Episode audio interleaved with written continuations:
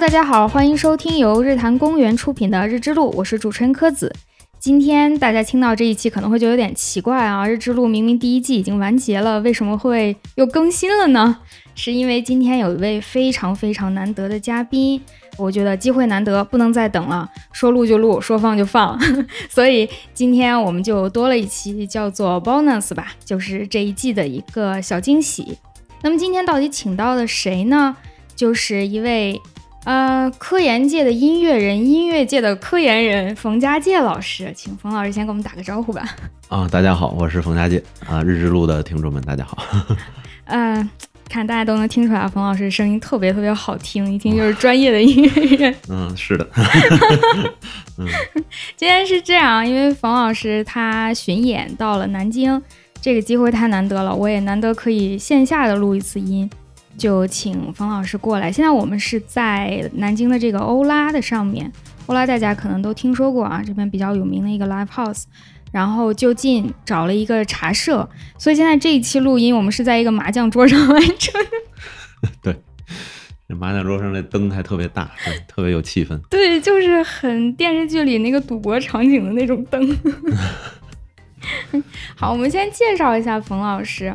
冯老师呢，他本科是清华的，嗯，就是大家知道那个清华是生科二零一三届的。呃，那天我们对了一下，发现我俩应该是同样大，同一年入学，零九级入学是吧？对对对对，我也是零九级，然后一三届毕业。后来呢，冯老师就去了这个美国的克拉荷马大学，直接读的博士，就是叫做直博。然后当时做的呢是土壤微生物和全球气候变化这个方向。现在呢，冯老师回国了，他是准备入职，在这个找工作的间歇呢，就完成了他的这个巡演。是不是你第一次这种全国性的巡演？对，因为之前都在国外读书呢，嗯，就是偶尔暑假回来会有探亲的那种巡演，嗯就是去看亲人，然后顺便演 一场。哦，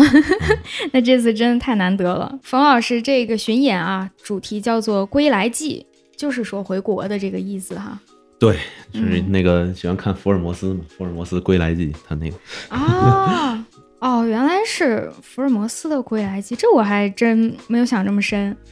我第一反应就是您回国了，那您啊岂不是你在国外还有一个莱辛巴赫瀑布？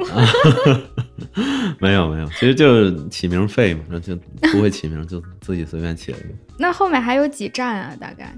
还有三站，青岛不幸取消了，对，然后就哦是天津、上海和杭州。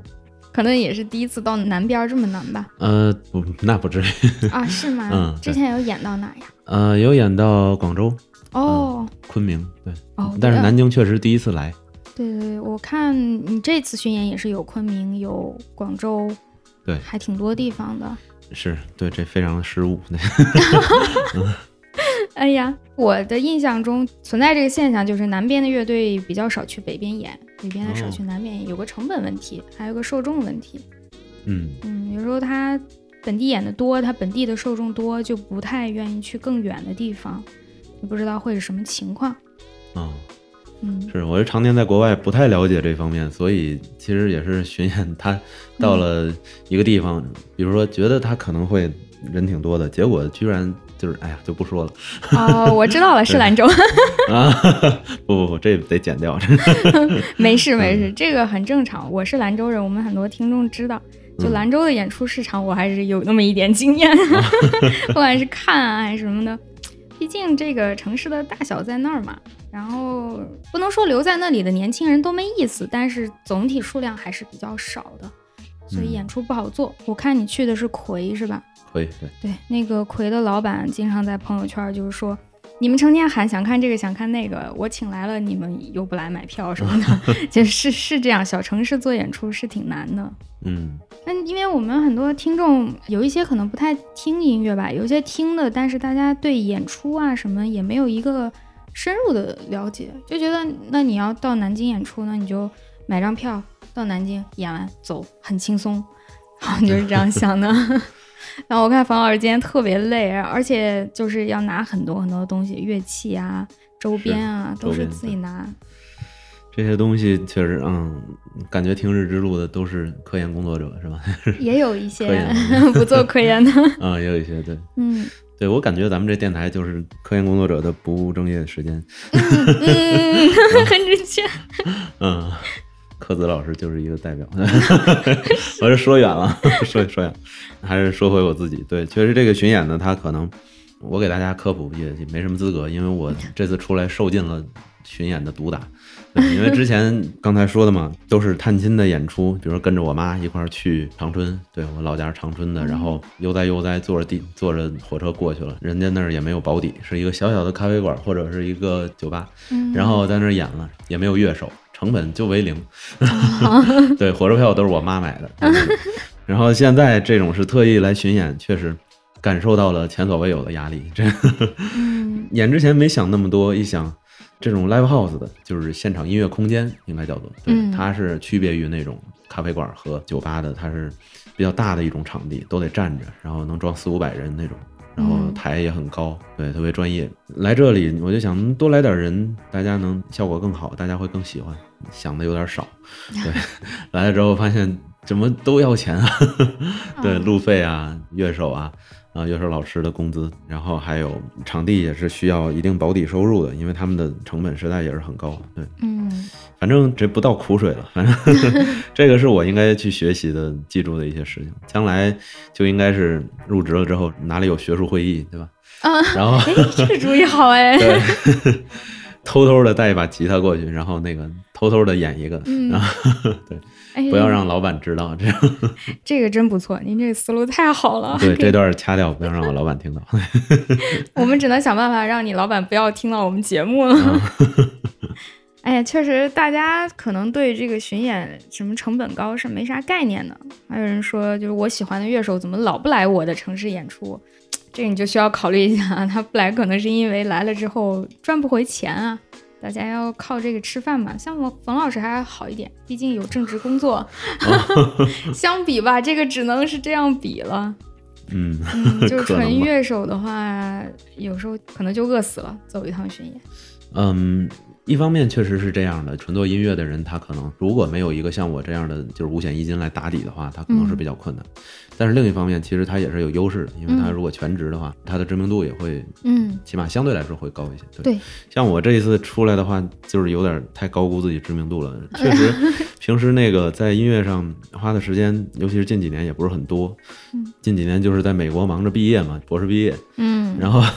一年出一首歌，然后也不演出，也不发微博，什么都不弄，然后热度就下去了。对啊，没有特意经营自己的这个，是他，其实我现在回来的话是学习了一些宣传上的事情吧，嗯他是需要很下功夫的。嗯然后如果是专职的乐手歌手的话，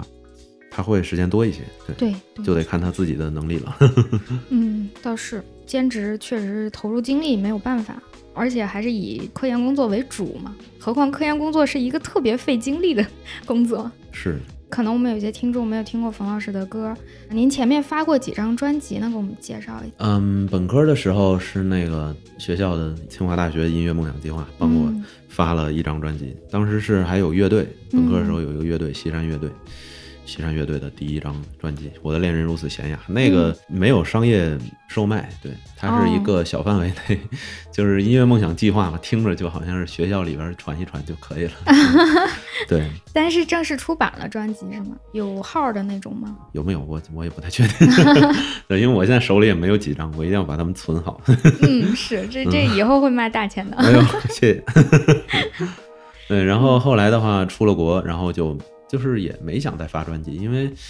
现在就想着都是呃网络时代了，流量时代了，大家不太会去买实体的东西，然后家里也没什么 CD 基金之类的，就想着还是出单曲做网络歌手。后来网络歌手这个词也就消失了，大家都是网络歌手，对，然后就去做呗，做了很多首歌，嗯后期是一年一首，但前期的话做挺多，总共可能有十四五首、十三四首，哦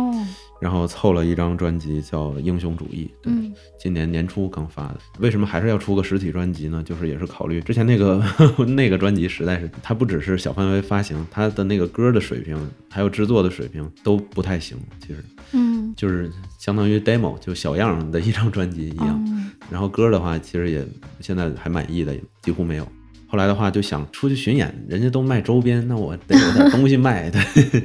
得有点儿别光是那个歌，对吧？在空气里在那儿回荡，对吧太寂寞了，还得有点东西卖。然后就还是想出一个，然后就自己操刀设计了一下，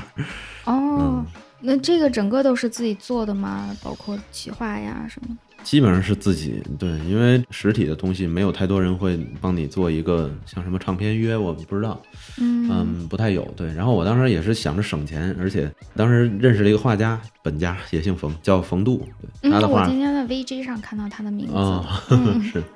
特别喜欢他的画，然后就直接跟他说，就用他的画，然后我再配一些歌词嗯就可以了。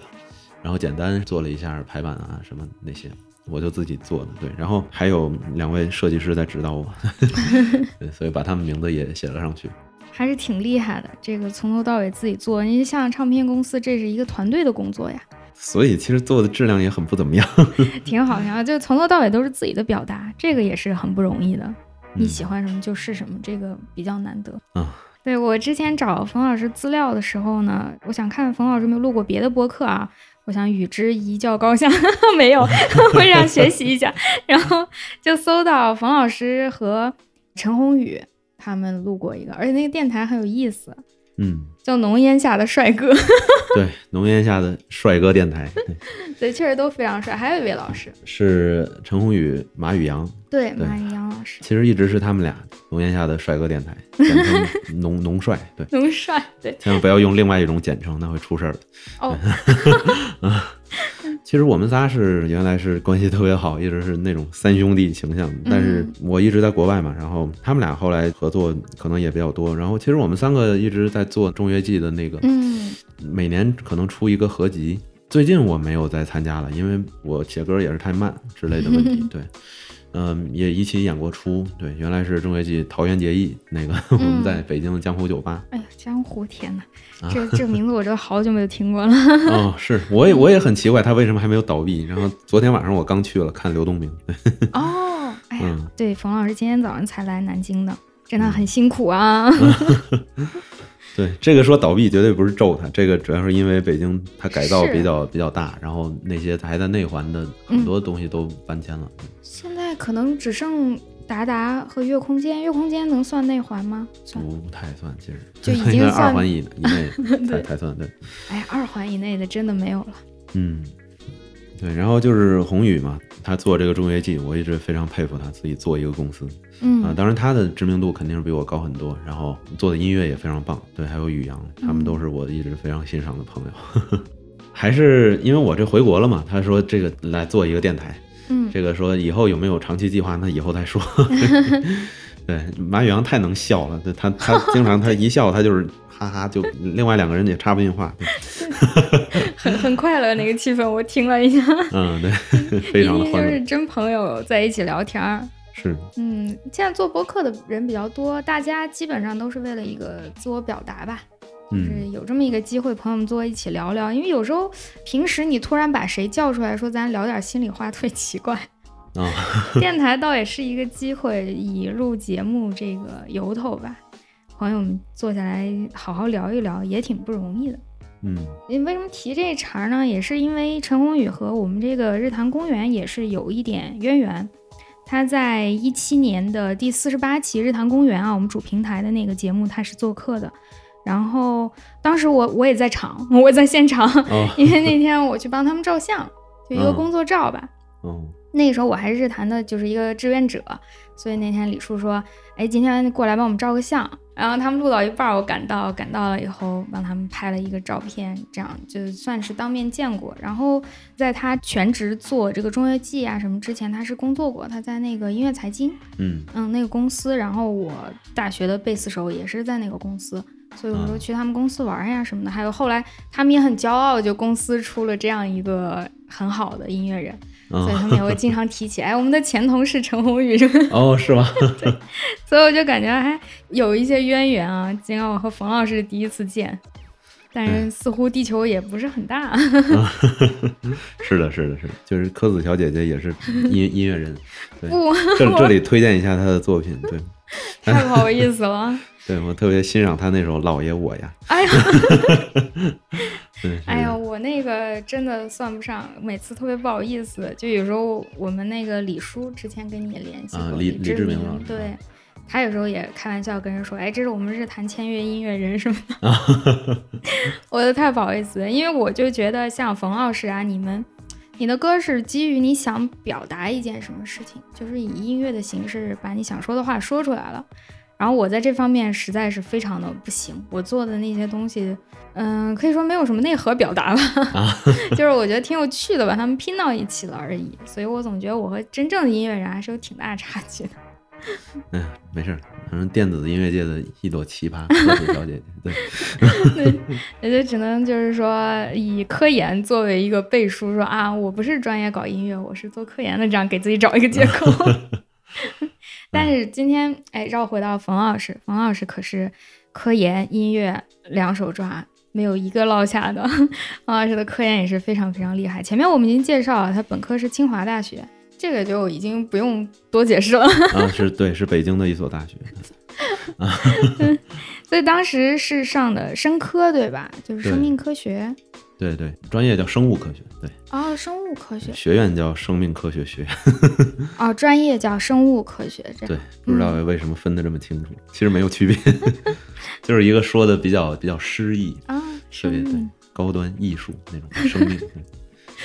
那当时为什么选了生科这个方向呀？就可能从初中、高中就特别向往能够做环保，对嗯环境保护， 从小就就挺有抱负吧， 就挺那个，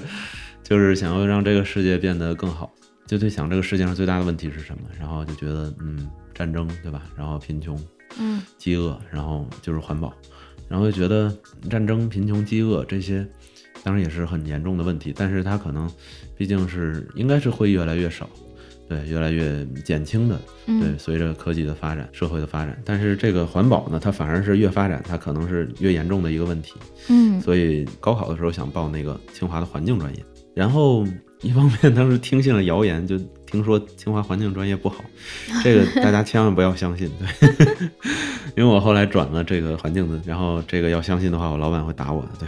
对。 其实它确实谣言，清华环境专业是非常好的，清华这个工科本来就非常的好。但是我当时听信了这个谣言，然后再加上当时其实很喜欢生物，因为高中他也不会学环境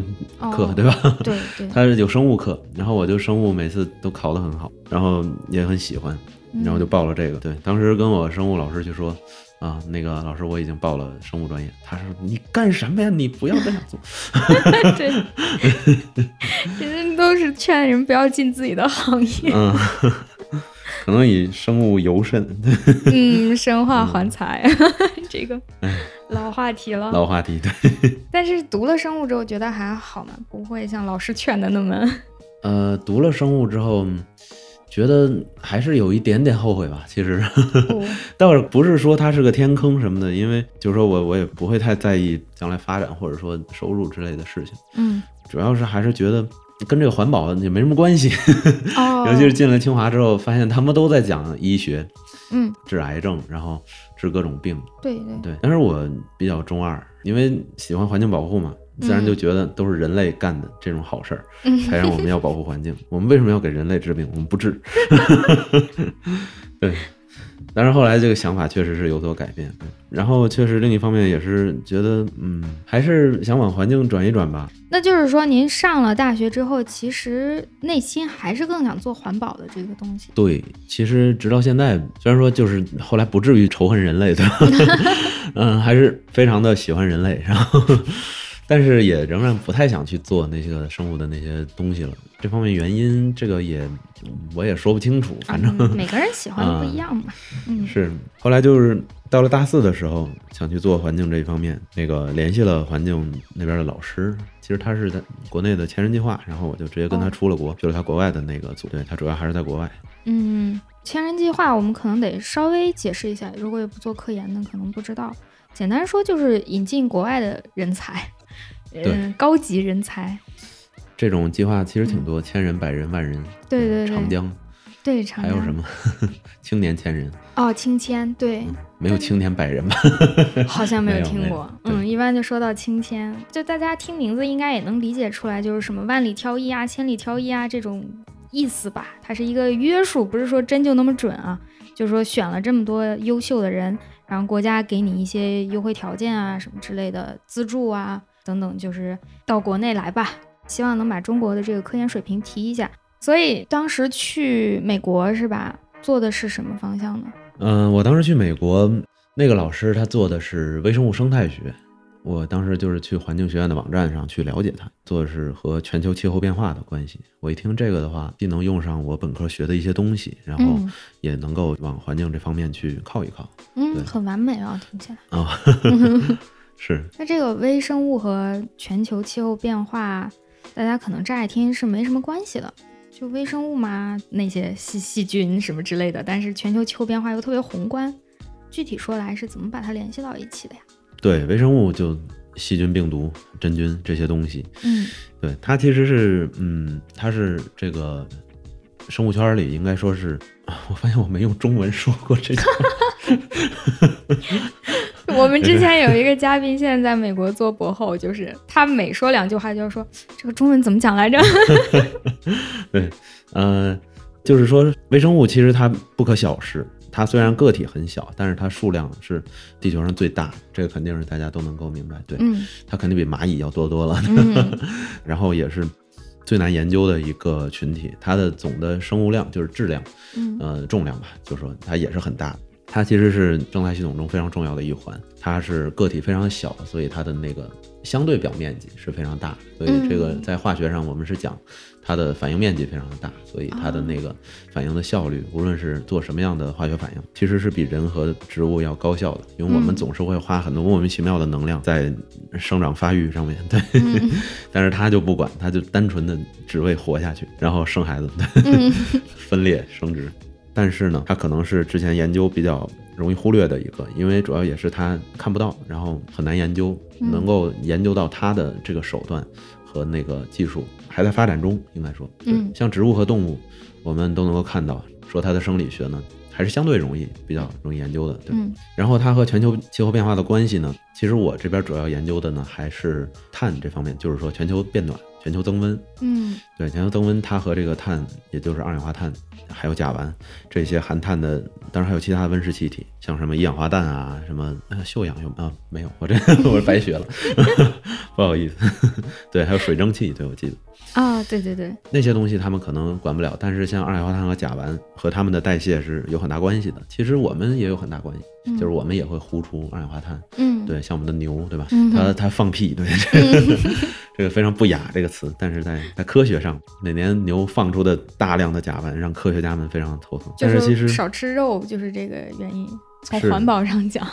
是，但是其实微生物呢，大家就很难管，因为它也不是人养的，嗯，是啊，然后它在那儿乱放各种东西，二氧化碳和甲嗯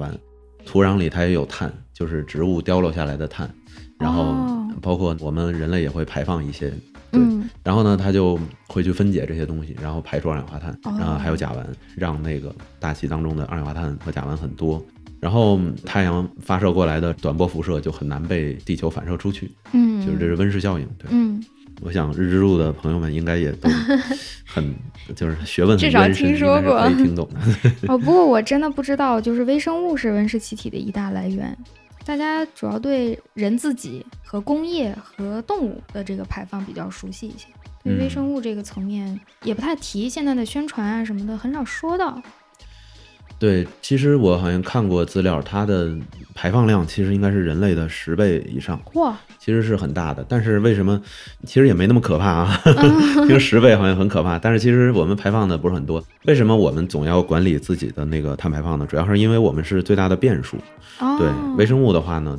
它也是变数，就是会受很多东西的影响。就是我所研究的这个事情，嗯呃，但是人类我们之所以去管，是因为它变数太大了，我们是可以去操控它。嗯对微生物，我们主要还是想去看一看它会怎么变化，因为我们连它会怎么变化都不是很清楚。嗯比如说我们排放了很多东西，让这个全球增温了，然后微生物会怎么去对这个全球增温进行响应？它怎么响应？就是说，它会在这个全球增温之下，它的排放会不会发生改变，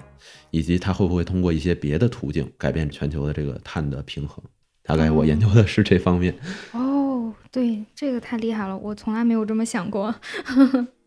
因为对这个微生物这个环节不了解。 没有，科子小姐姐太客气了，这个太谦虚啊。 没有没有，真的没有，因为我们来的嘉宾，大家讲的东西我真的都没有听过。我做这个节目也有一个原因，就是想以这个契机吧，学更多的专业了解，不敢说学会。平常突然去问其他专业啥，哎你每天在干嘛， 挺奇怪的。啊就有这个节目这个由头还挺好的。其实那个对这科研里边真的是隔行如隔山，就是看他们做的东西，我就想这个东西我一辈子我也用不上，我也不需要学。嗯，对对，大家有时候就算一个师门、一个学院做的东西都差别很大很大的。嗯，对，其实有时候项目都听不懂。嗯，这科子小姐姐其实跟我也算是半个同行，是吧？ 对我，但我都不好意思提了，啊，我我感觉我做的东西太虚了。没有没有，其实我也很虚。那我还想问一下，就是那你们做的话，我听起来其实跟我们地理学有一点儿类似吧？大家因为学科的逻辑起点肯定是不一样的，但是做着做着就会有一点相似。就你最终必须落实到一个具体的地点吧，应该是所谓研究区啊，然后你会有一个采集样本、做实验、获得一个数据，大概这样的流程吧，我猜。是的嗯，其实微生物生态学呢，它也是一个很大的领域。 呃，像我前几天巡演到湖北呃武汉那边的嗯，就是也有一个师弟吧，算是他来看。他是中国地质大学，他的导师去过我们那里做访问学者，哦就是做博后。嗯，然后我一听，那应该是差不多同行吧。结果他说还是偏地质一些。对哦，对这些方面的话，包括刚才柯子说的地理方面的都是，但我们可能跟地理还稍微远一些。其实我们这个组呢，我们这个实验室，它还是研究的比较偏理论，它哦 现在做的越来越理论，我都开始又就是看不懂 了。对，它完全用数学的东西在在弄，纯做模型那样的，对，，纯做模型。嗯特别宏观的。对他现在就在做微生物群落为什么会变成现在这个样，叫做装配微生物群落装配。哦，听起来好有意思啊！嗯 那你们当时需要吗？出野外啊，什么这些？对，需要出的，我们都得一般有有一个自己的基本盘，嗯就是说，要不然的话，我们研究的样品都得靠别人来施舍，就呃相对来说比较被动。其实施舍 应该说交换，其实是一个很普遍的行为。这个没有什么施舍不施舍的，但是你要是没有没有样地，你没法给别人就是样品的话，那就相对来说会比较被动。嗯，我们的那个组呢，它是一个很大的组，可能三四十人，就哇是看那个，主要是看访问学者有多少，就是丰年还是 就是哦，大小年儿，啊，对，大小年儿， 八二年的，嗯，要是像现在的话，这个疫情，那估计它就枯水期， 那那种、嗯可能加起来三四十人。然后其实现在的话，应该算是有呃三个样地，对，两个样地。我当时是担任那个样地的负责人，嗯是从一七年到毕业之前，因为我那个时候也是高年级博士生了。嗯 老板就让我我和另外一个博后去管，就是我负责那个样地呢，就是在俄克拉荷马州。这个州呢，大家肯定也没听说过什么呃，看 NBA 的应该听过，啊，有球队嘛，对，雷霆 队，对，对那个杜兰特，对，对，我们那个俄克拉荷马州的鹅力气非常大，可以拉 河马，笑话太冷了。对，然后，呃，它是中部，是一个比较干旱的，也不是很干旱，它是一个高草草原，叫做、啊，草原相对于低草草原。 嗯就是一个普通的草原吧，其实景象也不是很奇葩，嗯有草，然后也有树，树甚至还不少。可能我听过一个词叫稀树草原，可能叫嗯，这个对词。，非洲的那个很大啊一，片， 非洲的，呃，我们那个样地就在那里，我们有二十四块地，都很小，其实一共走一分钟没 一分钟，呃可能两分钟就能绕一圈儿那种，因为它也不可能太大，它要花很多钱的。那个样地它本来就要花很多钱，因为我们是做全球变暖。嗯它是要用电，然后用那个红外线，然后去加热它那些土。对，哦，这个是非常费电的。 对，就在那个地里面加热，不是拿到实验室去弄。不是，对，这个叫原位原位处理。它如果在实验室里的话，那你那个到时候就会被同行质疑，说你这个东西为什么拿到这里来？不是自然条件嘛？嗯。嗯对，所以它是一个很花钱的东西， 就是为了为了人类的环境， 值得对值得。嗯，那你们要先在样地底下布上什么电网呃，对，但是不是在样地底，是在那个样地之间的过道儿底下，啊对，会就是会有去监测它的温度、嗯呃湿度这些东西。样地本身是不能遭受任何打扰的，它的嗯植物也必须野蛮生长，哦，你对没有特意的去播种什么东 西对，不会去播种，人也不能踩进去， 对。哦啊？那你们怎么取样呢？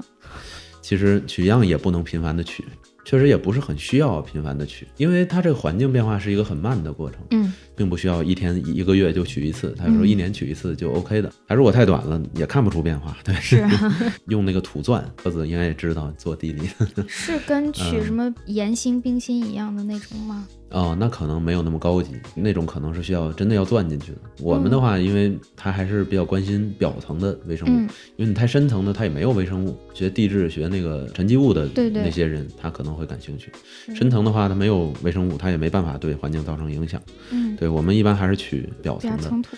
最深也就是一米。啊，明白了。哎，一米其实已经很深了，我们做的话已经都不能算表层土了， 我们那个表层就真的是很表层，啊一米就已经算一个剖面了。啊，一米也是我们取的嗯最深的。实际上，一米一般都出不了什么成果，因为它没有什么微生物。哦，对对对，那就是在俄州有一个样地，对，嗯然后我另外其实还有就是说，我的研究主要是集中在阿拉斯加，美国的阿拉斯加。哇，大家可能不知道大家有没有听说过，它是一个北美洲最西北边的一个州，它很大，但是可能没有我们的新疆大。 哦，那是。哎，对阿拉斯加好像是飞地是吧？它和本土是分开的，如果对我记得，它不属于美国本土，嗯，它是当年花七百万美元，好像从俄罗斯嗯买的买买下来，对，血亏， 最后那儿发现石油。哎呀，这个地方还挺有名，不过大家除了冷，估计也没有什么别的概念了。是特别冷，肯定是比我我国最北端的漠河还要再往北很多。对嗯，对，那个地方我没有去过，虽然我的研究都是用的那个地方的土。嗯，对， 那就是别人做的。对，那个是阿拉斯加大学里面的同事，阿然后拉再斯管。加还有大学，我可真的是不知道。 嗯， 对，那儿也是有人的， 但是确实人很少。他那儿美国本来人就不多，然后 他那儿更是我就我都不敢去想。阿拉斯加大学是不是就只做阿拉斯加的东西？也不完全是吧，嗯他那儿肯定还是对优势学科可能是嗯就是环境这方面的，因为他那块儿环境的确实近水楼台，嗯，然后他那边的话啊， 好像可讲的还挺多的， 挺有哎讲意讲思。 虽然我没有去过，但是我了解的还比较多，看他们那边照片儿也挺给力的，对，确实是一望无际，白白的。嗯。也不是白白的吧，因为因为我是在那个合作的学校的网站上看的，哦，白白的话，他就觉得哇，白茫茫真高兴， 他也他也没什么好照的，因为他毕竟是做环境，他要是白白的，他就不会照了。对，他一年只分两季，嗯冬天和生长季。 嗯，我可以告诉大家，生长季是五月到九月， 就这么短，对，就这么短哎。然后别的时间真的是非常绝望，大家也不用出门了。 哇，这心里可能都有点儿。是因为大家说北欧的社交的那个属性都非常的对对，对人与人的距离很远，他那边可能也类似吧。但是我对那边人了解也不多，主要还是对土 了解比较多。 对我这边俄州的这个这个东西，它也是刚起步，其实零九年刚开始进行处理。嗯，我这边的话。也不到十年，它没有什么好说的，所以我只在这边做了一篇文章，对，做了一篇还是两 篇，忘了。 对，然文后嗯章太多了啊。 没有没有，主要还是在那个阿拉斯加那边，那边确实比较有优势，因为那边的话呢，说回咱们的主题，它其实还是土壤碳含量特别的高，哦因为它那边就是植物，呃，固定碳的速度就是光合作嗯用，它的速度是比微生物分解要快，对，所以它几千年呃几千万年来，嗯，对积累了很多的土壤碳，它那边土壤碳呢达到全球土壤碳的百分之五十，就有这么多。哇，啊，当然不是阿拉斯加一个地方，是啊全球的台冻原，土哦，对，台冻土原，对台嗯 原，冻土呢，它是更窄的一个范围，就是说它得是连续两年冻住，呃对对，我们当时大学有做动土的学生很惨，什么时候冻住什么时候 去，哦，越冷越要去做实验，太嗯，惨了。嗯，那可能我们这边还幸运一点，因为我们这边感兴趣的是微生物嘛，就是它如嗯果真冻住的话，对全球气候变化影响也不是很大。哦，对，所以我们这边考虑的是那化些冻嗯的，应该叫做活性的那一层。它其实是深层的是冻土，就是我取样的地方也是深层嗯的地方是有冻土的，一米和更深的地方。那你是们冻是土表面的那一层。对我们还是感兴趣，它夏天会融化的那一层。哦，对，其实它冬天也会冻，但是它不算冻土，因为它没有连续两年，对对这对，是这么定义的。 我脑子里已经是就冰箱东西拿出来放到水池里化开。对，差不多。我做的这个东西，它是比较有占便宜的，就是它是非常关键，因为它是处于僵化未化那种。嗯，如果全球真的变暖了的话，那它会化的越来越多，然后时间越来越长，那它然就后是一可个能边界比较对敏感。它里边的碳就会被微生物分解，然后这可能真的是全球的一个比较大的变数。对这那个气它候就是一个不好的这种正反馈，就你越化的多，碳出来越多，碳出来越多，温室气体越多，啊，对，就这样那个正反馈循环 了。啊，对，柯子姐姐非 常 的，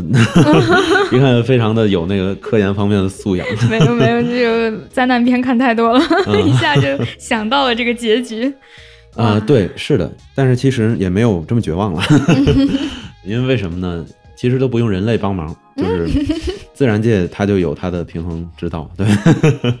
对突然来到了老庄哲学现对 场，，哲学了。没有没有，就是微生物它对碳的这种降解分解，它是一种正反馈，但是也有负反馈。自然界就是植物，嗯，它会固碳是对这它样会固碳，嗯而且它植物并不是就不受这个全球增温的影响，它也会哦变得更加的开心。，哎，对哦 对嗯，而且其实我的研究呢，其实是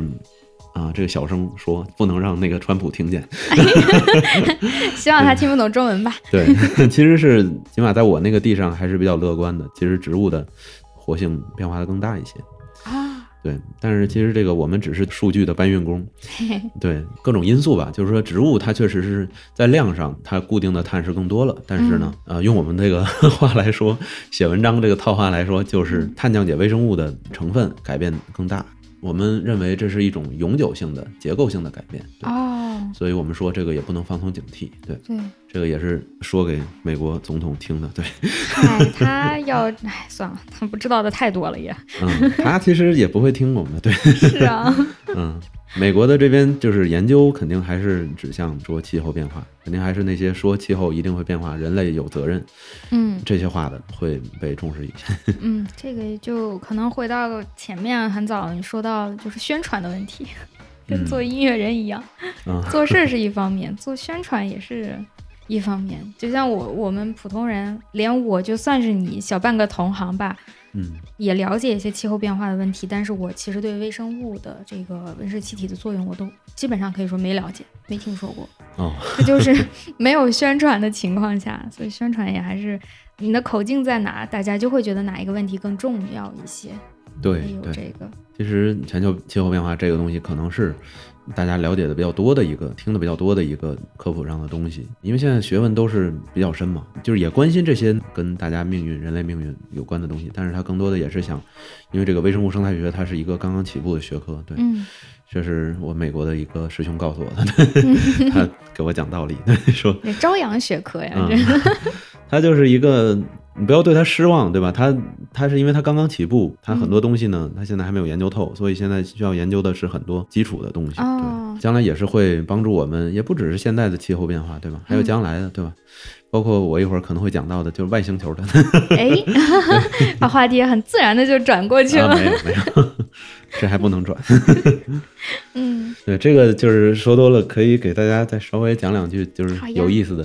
好 呀，请，就是我们在那边也是去做全球增温的对土壤微生物的影响嘛。嗯然后在那边呢，其实它是不能做像我刚才说的，在俄州用红外线用电去加热的，哦，因为它尤其是在冬天吧， 嗯它全是雪。你要用那个电去加热的话，那就完全的改变了它它的那个环境的条件，嗯它就变成融化了，然后往底下渗水。对，所以它是用什么方式呢？就是用我们中国农民的方式，就是它往那个土上啊盖雪。对这个叫冬季变暖，冬季增温。这个方式冬季，增对温翻译成中文叫冬季增温。嗯，呃，夏季它也有增温，就是哎呀，它那效果也不好。是什么？夏天呢？它那个它是会用一个叫 open top chamber，对， 就是那个用一个小温室去模哦拟那个温室的效应。我想想啊，像个什么呀？倒扣过来的锅那样吗？对，差不多。但是它是透明的，它得阳光得能通过那种， 哎，而且它顶端它是那个开的，哦，那开的还不行，它有点像那个，就是以前大家会盖饭菜的那个盖子，就是哦它做好了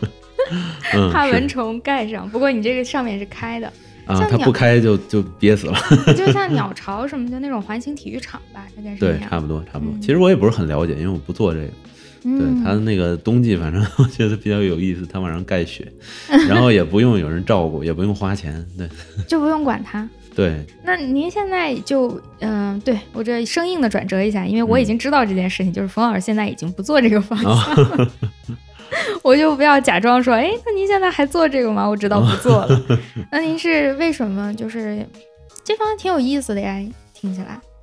也很符合你想做环保啊这个想法嗯，这个就不能说太多，对吧？这个啊，不能说人家对不好，涉这肯定没 事儿，涉及到这个，就是因为你不做一个东西，你肯定就是要。呃，说一些同行不太爱听的话，就是转行业内或者业外都非常的普遍，对吧哎大？家都没错，只是不适合。其实对，有时候老师甚至还还会鼓励你去尝试一些新的东西。嗯是的，像我现在其实就是觉得，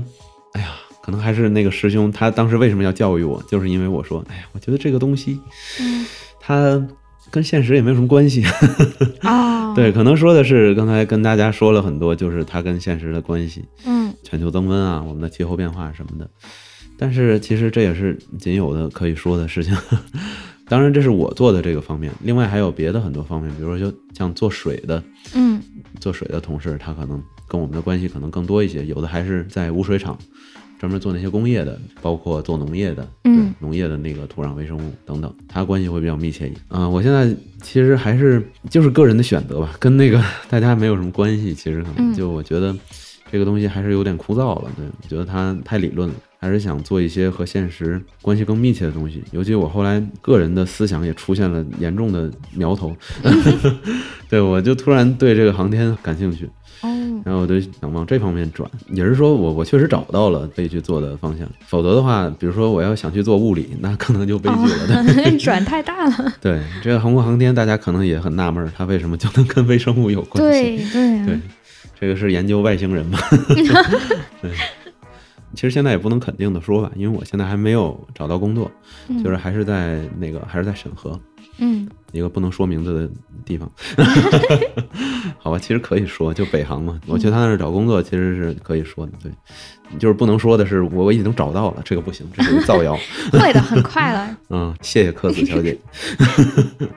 这个美好的祝愿啊、嗯，就是他是做那种我们会有外星基地嘛，会有，对，现在还没有，外星基地，你们要去外星建一个基地，不一定是外星啊， 这个就是说起来比较容易懂。其实呃，像空间站啊，然后那个、哦甚至地球上一些比较像外星的地方，啊像什么撒哈拉呀、对对青藏高原啊，对，然后我们如果真的想在那儿住，对吧？像南极，嗯我们就可以构建一个封闭的生态系统，然后在里边构建一个小生态圈儿，供人类来生存。对嗯，这个实验我记得很多年前，几十年前就有做过，但是当时很失败，技术呀各方面都不到位。哦，对，生物圈二号，这个是嗯那个美国做的，当时对好像在新墨西哥州。当时那个实验呢，它是比较失败，但是它的失败呢，不是科学的失败，而是人的失败。它当时有一些因素它没有考虑到，它当时是用那个水泥往上搭那个玻璃棚子，哦对，，搭了一个很大的，因为当时是第一次做这种实验，嗯它真的是大家也做了充分的那个缓冲量，就是说嗯觉得、哇，地球这个生态系统这么大，对吧嗯？六千三百七十八公里半径的这么一个大生态系统，才能够就是维持这么长时间。然后如果我们做一个小小的生态球，比如说里边只有鱼、嗯，海草，对吧？再放点土， 一个星期它就全都死翘翘了。对，所以大家肯定觉得这个生态系统越大，它就越越容易持续下去，越容易就是为我们人类提供养分。嗯所以他就做了一个真的是占地很大，当然我也不知道具体是多大，可能几百、几千、几万平方米的这么一个大东西。嗯它把底部也是隔绝了的，对，这它是很严谨的。这个我还真不知道。哦，我以它为这就个改肯定还是得隔绝，要不然的话，这出来同行也不会承认它，对它就不是一个孤立系统了。对，它就不是孤立的了。然后它在气体啊、固体啊、液体上面都是完全封闭的，但是在能量上它没法封闭，因为这个大家都知道热力学第二定律嘛，对吧啊？，对呀、你没法制造一个真正的孤立系统，能量还是地得球有也不是封闭嗯的，所对，以地球也不是封闭的，所以我们的老祖宗都没有这个要求。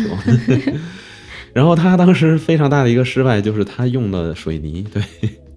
这水泥是能大量吸收二氧化碳的，对，哦，所以这招一出，直接这个实验就没戏了。 哇，这个就真算没你想到，就算你吸的二氧化碳不多，嗯，你最后真的撑下来了，大家也没办法在学术上承嗯认你。所以，其实后来北航的这个实验室，就是刘洪老师，他是非常有名的一个教授啊，上过新闻联播不知道多少回啊。 对，国内应该说是做这个东西的领先的人物，嗯，他那个团队来做这个事情。其实我们做的这个啊，这就变成我 们了， 非常的很快了，很快了，咱们团队，对，他是做这个东西封闭的生态系统，实际上真的不大。对我当时还想，这个也就三环一套房子，哦，，对，就是是六七十平方米，可能再加上两个植物仓，可能一百出头，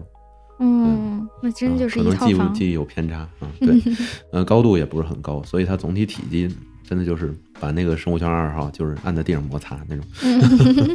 这个当然，其实我们也不能吹得过度，就是说，国外也有人在做这个事情。那个生嗯物圈二号是几十年前的事儿了。对，哦，对，正好跟大家说一下它为什么叫二号，因为我们现在生活地球是一号对，我 们记对住这对，个有这个是，他当时还是很尊重地球的版 权。然后我们这个当然也没有叫做生物圈三号， 我们这叫做月宫一号。中国嘛，我们科研的很多东西都取了非常就是有神传话统的，嗯，传统文化的名字，像什么嫦娥啊，对像嫦娥六号，对月兔，对，像那个空间站叫天宫，对吧嗯对，这个月宫的话，它就是瞄准月球，瞄准月球上的需求。因为其实的哦话，我刚才说空间站，其实空间站大家可能还是不太会用这些东西，因为空间站的话，常住的人也不是很多。嗯，现在美国的话，这个物质上它是不封闭的，它不会去在里边搞一个生态系统，哦因为那样的话，还是因为空间站其实它是很小的，哦，哦，对，它是小到它不是三环一套房了，可 能三环一个厕所那种哦，那么小啊，啊，也没有那么小，对，它哇可能就是一室一厅，那跟电影里也差太远啊了，电影里还能打打架什么的呢，它其实有的时候可以做到很大，它可以做，比如说做好几个仓，然后来对接一下，然后嗯俄罗斯再发一个，然后往上对接一下，能能把它扩到两室两厅，哦对这种。 但是我们的目标其实还是，因为如果真的这么小的话，比较受限。嗯呃，我们还是希望能把它做大一点，瞄准的是月球嗯的这个地方，对，叫月宫。呃，刘老师他是一零年开始往后就开始做这个短期的实验，现在已经成功的做了一年一整年的月宫三六五，现在最近的这个叫、哦，对三百六十五天。嗯，其实最后不是三百六十五天，是三百七十天。其实大家可能不会想到，我们在里边是有志愿者，嗯就是其实主要还是呃刘老师的老师和学生他们那边，他们那边的，他里边一般是两三个人啊、很少有两个人的，一般三四个人。对哦，那还挺多。对，必须要充分考虑这个人的情绪问题的，这个大家可能是没有太想到。嗯，其实当时在那个生物圈二号就出现了这个严重的，就是心理问题吗？嗯，不是心理问题，当时他们特别有意思，他们打起来， 就在里边那几个科学家，他们就是争风吃醋，然后突然变成荒岛的那种故事了。对他确实，大家可能平时生活在社会里面，可能这次疫情会给大家一点点感受，对，嗯就是这种如果真的让你闷在家里，你也有那个通道，就是说像什么。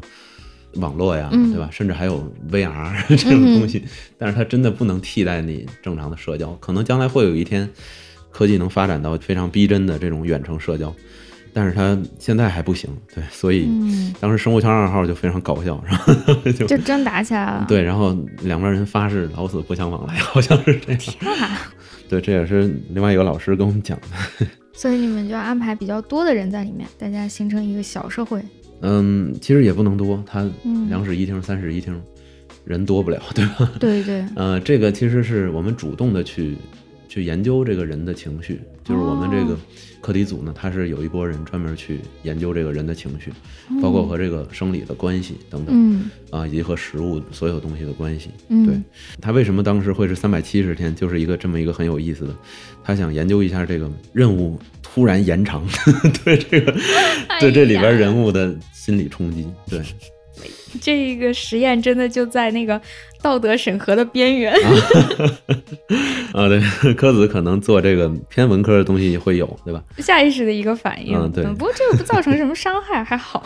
他其实是叫做志愿者嘛，所以他嗯肯定也是会有充分的这种科学伦理的这种，对，对肯定是有的。但是他就很有意思，因为 大家平时不会想这种事情。哦，嗯，其实我今天也比较矛盾，我今天因为是来南京这个跟鸽子现场录一下，但是我现在还没有入职。确实比较喜欢讲要去的这个地方，就是月宫一号的东西。很有意思，我我也非常想听。就是这个是不是也涉及到保密呀、呃，会涉及到保密，但是我现在还没有入职，这保密的东西我也不会知道。行，那就只要你讲出来，应该都不是保密的。嗯，他们其实也非常注重科普，对，嗯这也是我非常敬佩他们的一点。嗯，嗯现在还没有入职，说的全都是好话，但 但是真心的，我看出来了。嗯，是，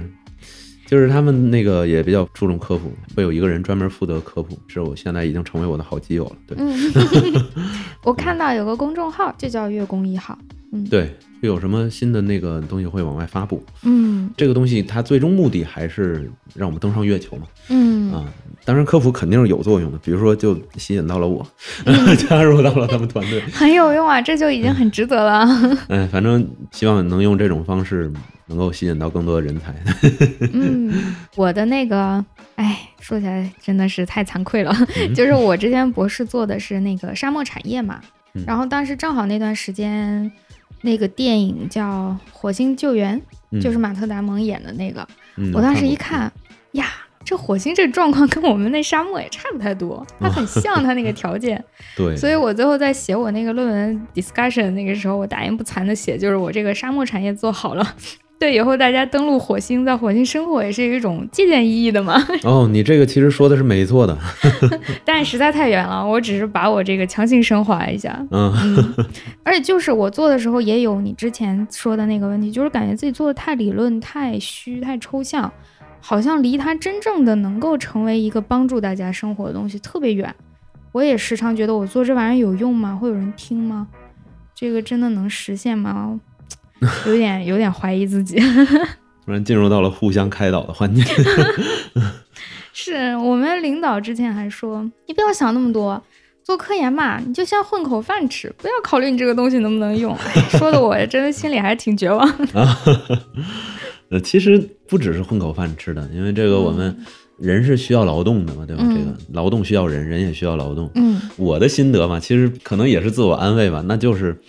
觉得自己做的东西没用是一种常态。对、嗯你要是觉得自己做的东西有用，那说明你不是搞科研，你可能是搞开发的。对，当然是这里对搞开发的朋友们道个歉，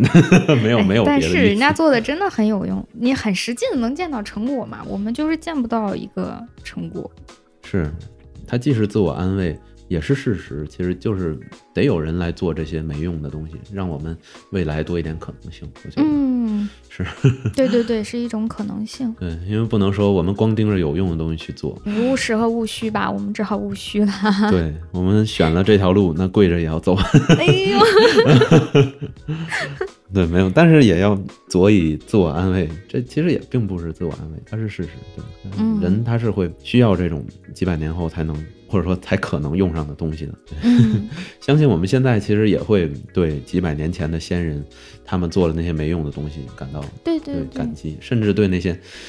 那些 倒霉的，就是做了到现在都还没有用，以后也不会有用的那些没用的东西的人，其实也会感谢，觉得他们其实是在努力的。对他也是是给你指明了一条不能走的路， 啊、对，也是很重要，负结果也是结果啦。是的，是的。嗯，那再回到务实吧，有没有什么真的应用到的技术？就你了解的话，比方说现在的空间站宇航员呀，他们有用到你们设计的这些循环生态吗？ 现在肯定是没有。嗯 对我们现在中国的话，航天确实还是落后美国挺多的。啊，它是吗？对，当然我们的投入，呃，投入也， 这里也是要为那个广大航天人争一口饭吃。 我们实在是用在用非常少的钱在干挺多的事情。 但对这两年不是 NASA 也被砍得一塌糊涂经 费？唉，大家都在喊被砍，实际上我也没有深入了解过这方面，因为已经选了这行了嘛，那就做呗。跪着走。 对，其实肯定还是希望能够多一点经费。然后我们是发展中国家，这话一点没错。对、嗯我们无论是在就是刚才说过的环保，还是在现在说的航天，其实现在都是属于将来才会用上的事情。嗯只不过我们国家肯定是比其他的发展中国家更有出息一些。啊，那是。 对，我们不会总想着十年以内的事情，我们会是啊想着对多一些事情，这是很值得自豪的一个事儿。嗯，但是在这个基础上，希望能再 再多点儿。会会越来越好的。嗯，国家解决的眼前的问题解决的越来越多嘛，必然就会有更多的精力和钱投到更远的事上。对，这个说着说着又到了倒苦水，不好意思。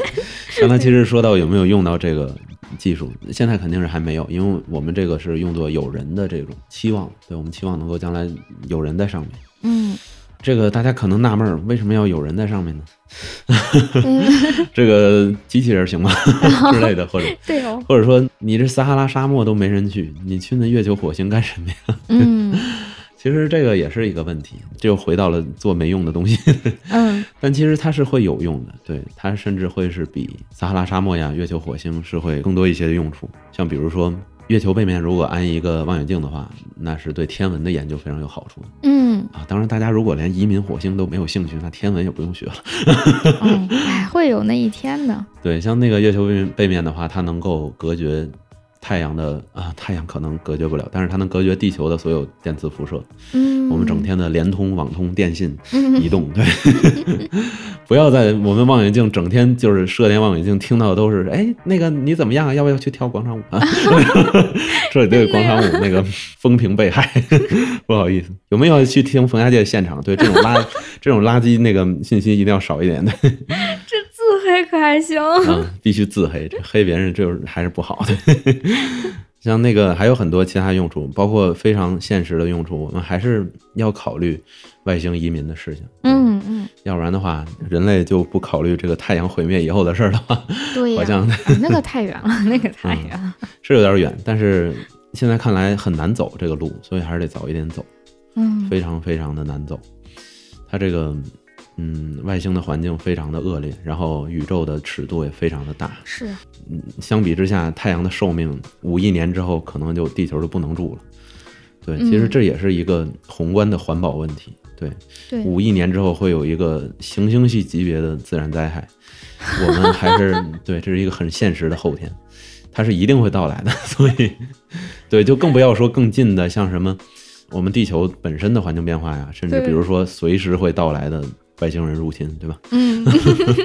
我们还是要鸡蛋不能放在一个篮子里，可能有的人觉得人类毁灭了算了，但 是嗨总要有一部那你分这么人说要考虑 对，就是说还是要延续的问题啊、选择毁灭的人其实可以选择自己去走的道路，但是选择延续的人有权去纳一部分税，对吧？去研究对这些问题。 对，反正就是外星移民等等，然后在月球上能够搞的科研，对这种微重力环境， 嗯，等等，这些都是我们在地球上搞不了的。对，望远镜什么的。嗯，所以我们现在虽然还没有把它真正的用上，嗯对，甚至美国，对吧？传说中的航天大国，它也没有真的在做这个事儿。而且我总觉得美国它没有在认真的做我们这个生态系统， 哦就，觉得他们主要还是在用物理和化学的东西在做。这个东西可能需要科普一下，就是这个是可以说的啊，嗯这个是中国大学慕课这个网站上，我们老啊师也是、对刘老师也是在讲的，我给翻译了字幕， 翻译成英文。让美国人看一看我们在干嘛。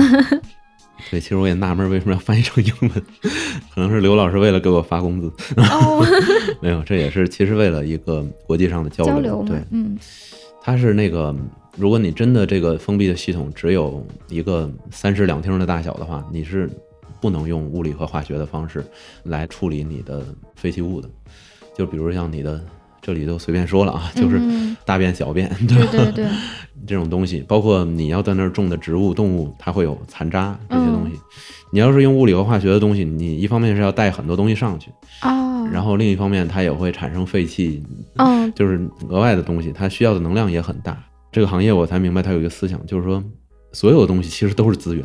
在我们现在看来，其实可能我们，比如说我们拉的粪便，它可能不是资源，那是因为我们的地球太大了。你拉的粪便最终是一定要用的。如果你拉的粪便，比如说有史以来啊，有有有史以来，不好意思，这谐音梗扣钱。哎对，所有的生物拉的粪便全都给扔到火星去，那现在地球的话，生态其实已经是不能要了。对呀、啊那就完蛋了。对，所以其实它也是要用的，但是在我们这三室两厅这么小的范围内，它更加是一个资源，所以其实是哦，不光是我们吃的东西是嗯资源，这个拉的这个嗯也是资源，所以它必须得进行像资源一样去处理，如何去利用这个资源，如何把它转化成我们可以就是利用的形式。嗯对，所以美国它可能它有钱，嗯对， 它真的是。财大气粗， 然后他也不太考虑这方面事情。嗯尤其另一方面，我觉得这可能我个人的一点就是搞笑啊，就是，嗯，他没有我们这个种菜的这个民族那嗯，种天赋，对，嗯，我也觉 得，说到哪儿就种点儿啥。是他整天考虑的都是各种什么？你看他家里，我因为我在美国待过嘛，嗯，什么洗衣机、烘干机，对，我洗衣机我们有，但是烘干机我们都可能没听说过。 嗯，现在还稍微普及一些了，尤其南方可能多一点。对，什么除草机，他什么都用机器，然后他种菜他也不用人，他都用机器，所以他在这方面灵感可能稍微少一点，对。嗯，然后再加上也有钱，实际上的话，如果你要真的用钱的话，空间站的话是可以负担得了的。嗯，呃但也是一大笔钱，看多少钱是钱了。 对，土豪请随意。 但是如果要是像月球的话，哇，哦，那那肯就是定成。十倍、百倍的往上涨。火星的话，那更不用说了啊，嗯火星估计他们也不会 不会这么傻。所以我们这个叫做生物再生生命保障系统，生物它是再用生生命保障系统啊，对，它是用这个生物的技术。对、嗯生物的话，因为它是非常环境友好的，它主要是对人也非常友好。对，然后生物的话，它另一方面不知道大家可能会不会忽略，它是一个大自然的智慧吧，也可以叫做仿生学。嗯，就是说，大自然虽然它很蠢， 对吧？大自然整天就会用这个自然选择的方式来制造新的东西，嗯，但是呢，它毕竟经过了四十六亿年，或者说三十多亿年，这它个筛生完生的已命经是对很好的，就算是这么蠢，它也能做出一些我们人类真的搞不出来的东西。嗯，我们现在也没办法组装出一个基本的生命来。是呀然，后生物的那些，包括那个就是酶嘛，嗯，它的那个化学反应速度也是人类所能制造的酶的成百上千倍，就是人类只能做到利用它，现在还不能做到真正的去自己发明一个东西。对，嗯，可能这个方面对在做，但是你想要投入使用的话还很远，所以我们还是要利用生物它的这种神奇的作用，然后来帮我们在外星生存下来。那现在，嗯，我想想有没有什么能讲的，就是我们已经利用到的，嗯，有的。其实现在的话，就像我刚才说的，这个青藏高原，然后那个青藏高原涉不涉密？应该不涉密。对，南极呀、撒哈拉呀、这些地方，如果有人常住的话，哦，对，有一个东西，其实可能大家就是南海那些海岛，对，它啊可能、哦，嗯，当然我们国家。在这方面也不至于会缺钱，对那些嗯那个驻岛的那些战士啊，嗯，他都会会去给他运吃的。但是等我们这个真正研究好了的话，可以考虑去给他们做一个。哦，现在我们其也可以实自给自足 了，对，就可以自给自足了。当然，其实现在来说的话，我们的技术能够做到的条件还是比较艰苦的。嗯这个想也想能知道，对吧？嗯，你天天在自己家三室两厅里叫外卖，其实条件就已经挺艰苦了。对，何况是自己要种的。是是，其实我们就是平时以前有很多那个慕课上就是讲过的，我现在就是给大家转述慕课。回头我们的听众朋友可以搜出来，自己再好好学习一下，像比如说一些我们平时不会有的体验，嗯，像菜汤都是要喝掉的，哦，对，要不然的话是浪费。是哦，是哦，对，它就属于是浪费掉了一部分能量。就是你平时如果不爱喝菜汤的话，那嗯请你忍一忍。然后在里边儿蛋白质来源非常的难，对，非常嗯难。以前有人像生物圈二号那个就是很大，对他们那边养牛、养羊、哇养鸡。像现在的话不行，就是我们，呃，有人会在里边养鱼。我曾经以为这是一个非常好的一个主意，嗯因为鱼嘛，对吧？很它也不小像牛和羊，它会在那儿整天闹，对对它对说这怎么就这么小的地方我要出去啊？ 那像狗的话，一天不遛，它直接就疯了。对 我想鱼挺好的，鱼整天就在水缸里挺好。然后那个也是学习资料，然后看到鱼的骨头是很难降解的，它没有办法及时进入轮回。 啊，它不就是钙吗？我以为，但是就是很多我们还现在还能挖出里嗯，面的那些骨头，它其实很难降解的。哦，对，哎呀，是啊，我们做沉积物的时候还能挖出来什么螺壳之类的，是，就一个道理。它其实也是可以开发出一些办法把它粉碎，然后、嗯但是它相对来说比较难做，需要空间很大之类的机器什么之类的， 那就很是对。所以我们现在是吃什么呢？就是在里边吃黄粉虫，？啊， 吃虫子呀对，吃虫子。其实吃哦虫子也不是什么特别难以接受的事情，咱们这边肯定有朋友吃过蚕蛹，对吧？哎呦，我实在，呃，啊，那个柯子小姐姐已经下线，哎呦，那就那种科幻片里，就是大家到末日吃什么虫子、吃蟑螂、吃蚯蚓，就真的其是那实样吗。它也没有那么不好接受，其实就是会进行一些加工，然后把它做成是，对， 没有虫子香样，辣味儿， 只能说到这里了， 要不然柯子小姐姐一会儿就把麻麻将桌怒打麻将我。啊， 那是呃，那就呃就这么聊吧。你们是会把它提取出来蛋白质吗？还是就把它捣碎什么的？ 嗯，其实如果你不怕吐一桌的话，其实我们是直接炒，就是虫子直接炒。对，嗯，但是有我知道有很多人爱吃虫子的，嗯，嗯，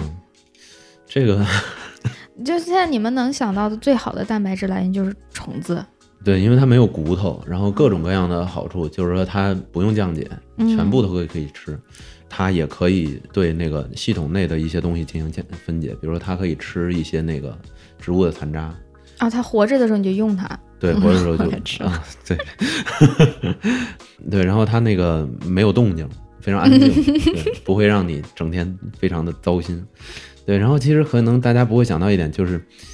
你要真的去养，甚至是鱼，对，老鼠，嗯，你在那个封闭的环境里都会对它产生感情，嗯所以你就会不忍心去吃。嗯哦，对，但是虫子的话，相对来说，嗯，你应该不会对它产生感情。应该会稍微好一些，对我知道也有养这个 的，也是，就是如果冒犯到了你的宠物，这个不好意 思。 那那只能就是多养一点，别给它起名字，嗯对嗯只，要别起名字，一切都 好说。开始起名字，那外面的心理学的那个老师就得开始关注了。哦， 嗯，哦，那你们这个大团队就是有各种各种学科的老师，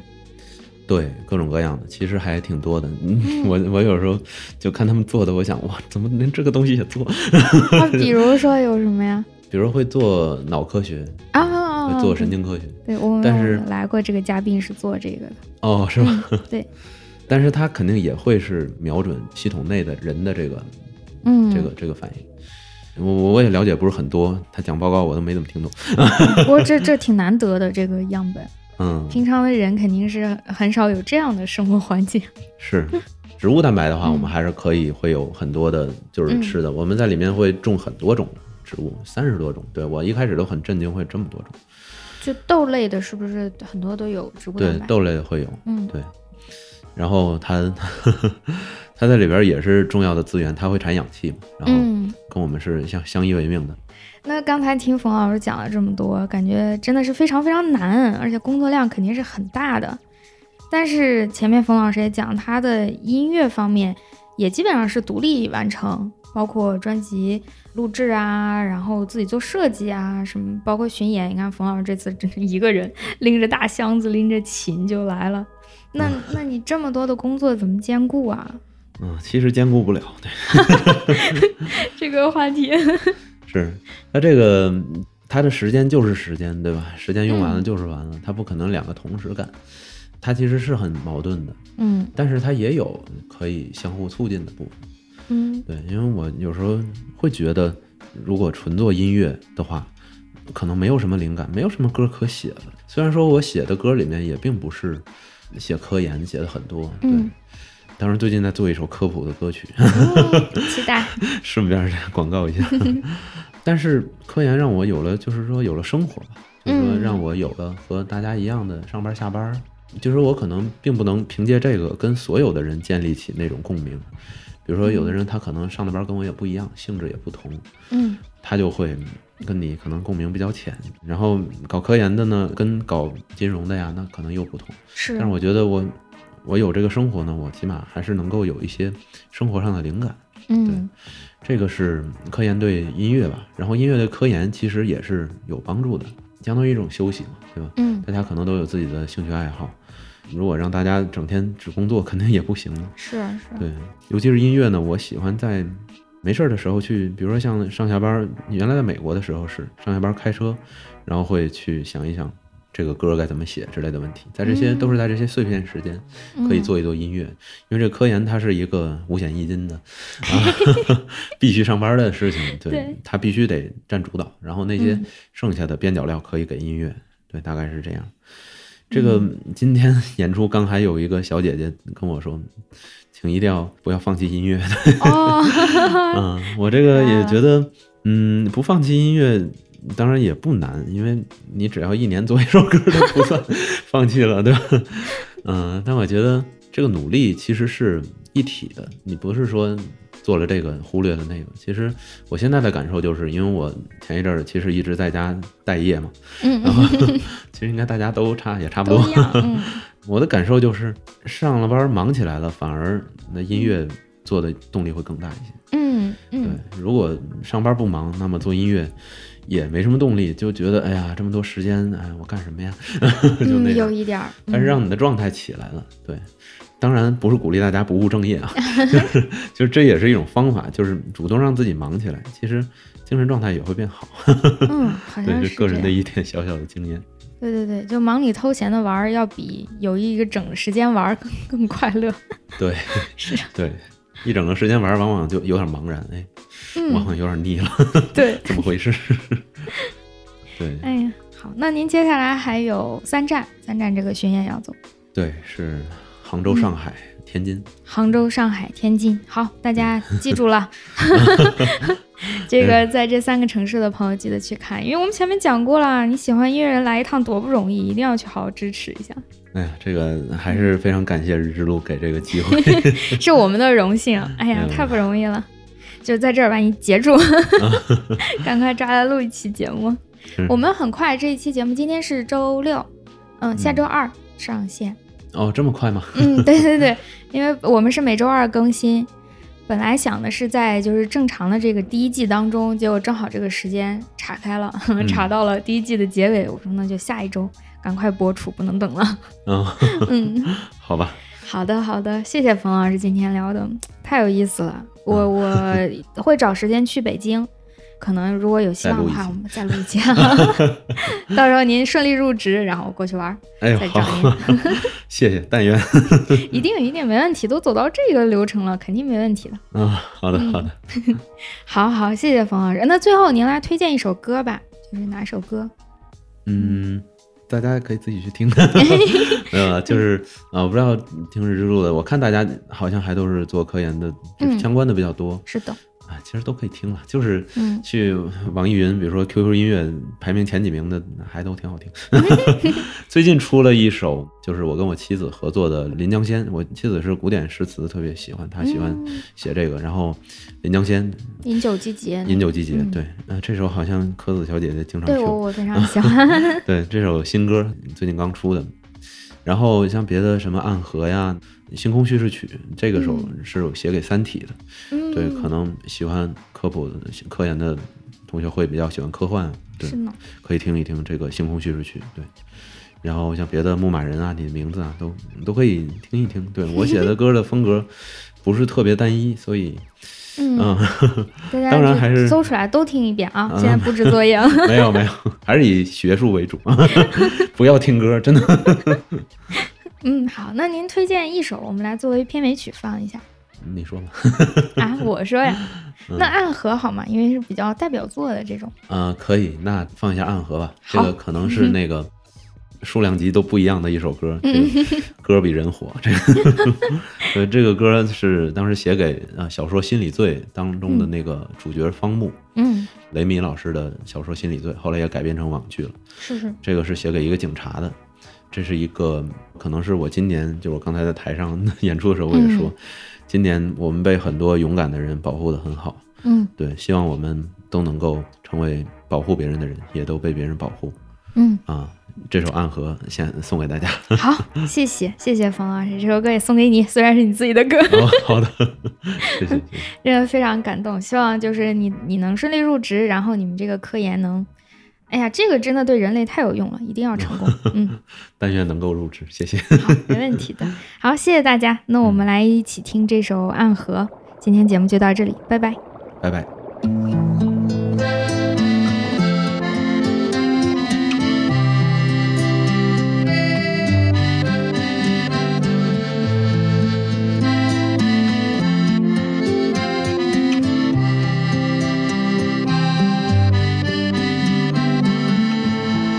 窗前花灯千盏，天空倒挂群岚。你却紧闭双眼，听它无语流淌着。河流不见天日，是谁蛰伏水下？等待罪恶泛滥，淹没这样的夜晚。你曾是个沉默的年轻人，也曾向往平静的生活，可你头顶总像有朵乌云，如影随形，总无法躲闪。这条道路是命运的赠予，还是你内心的指引呢？永远永远在黑暗中游走，只为了不熄灭那盏灯。